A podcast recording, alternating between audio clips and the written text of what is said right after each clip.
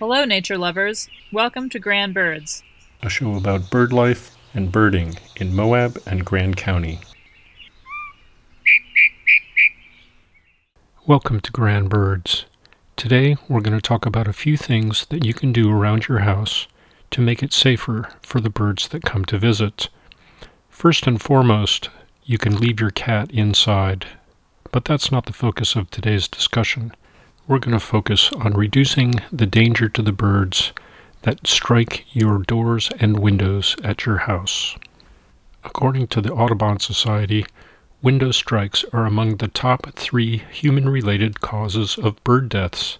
Up to 1 billion, that's with a B, birds die each year in the United States due to collisions with windows, and research shows that one half to three quarters of the window collisions are fatal and approximately half of these collisions happen at residential homes. It's quite possible that you have seen injured or dead birds around your house at one time or another and may have wondered what happened to them.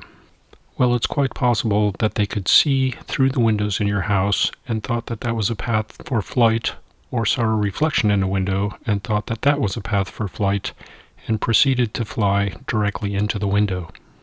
So the general approach is to in some way signal to the birds that what they're seeing is not a path for them to fly through.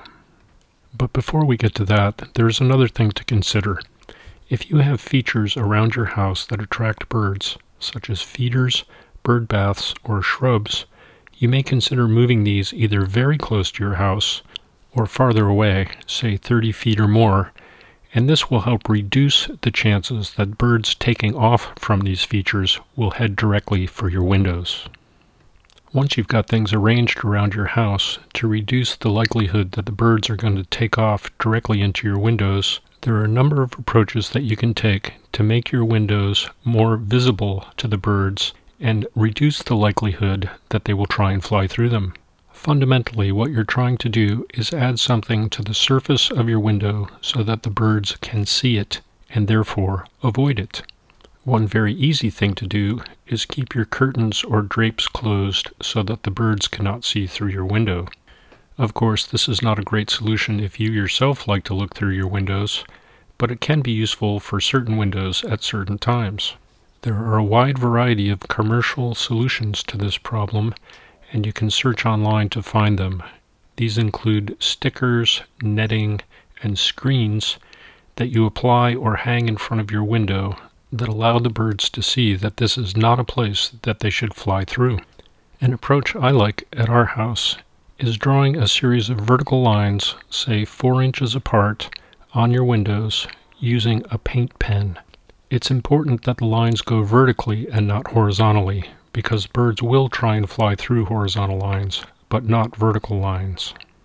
And although our feeders and bird bath are closer to the house than recommended, after drawing these vertical lines on our windows and doors, we've noticed a significant decrease in the number of bird strikes at our house.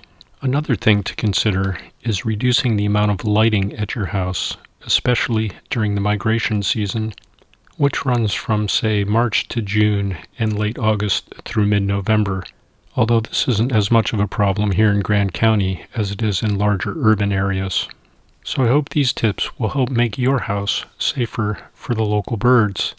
And remember, if you've got bird feeders and bird baths out, keep them clean and change the water regularly. And during very hot weather, your hummingbird feeder should be changed out every two to three days. I'm Glenn Kincaid, and this has been Grand Birds. Until next time, and remember, Grand Birds is now a podcast. Look for it wherever you get your podcasts and never miss an episode again.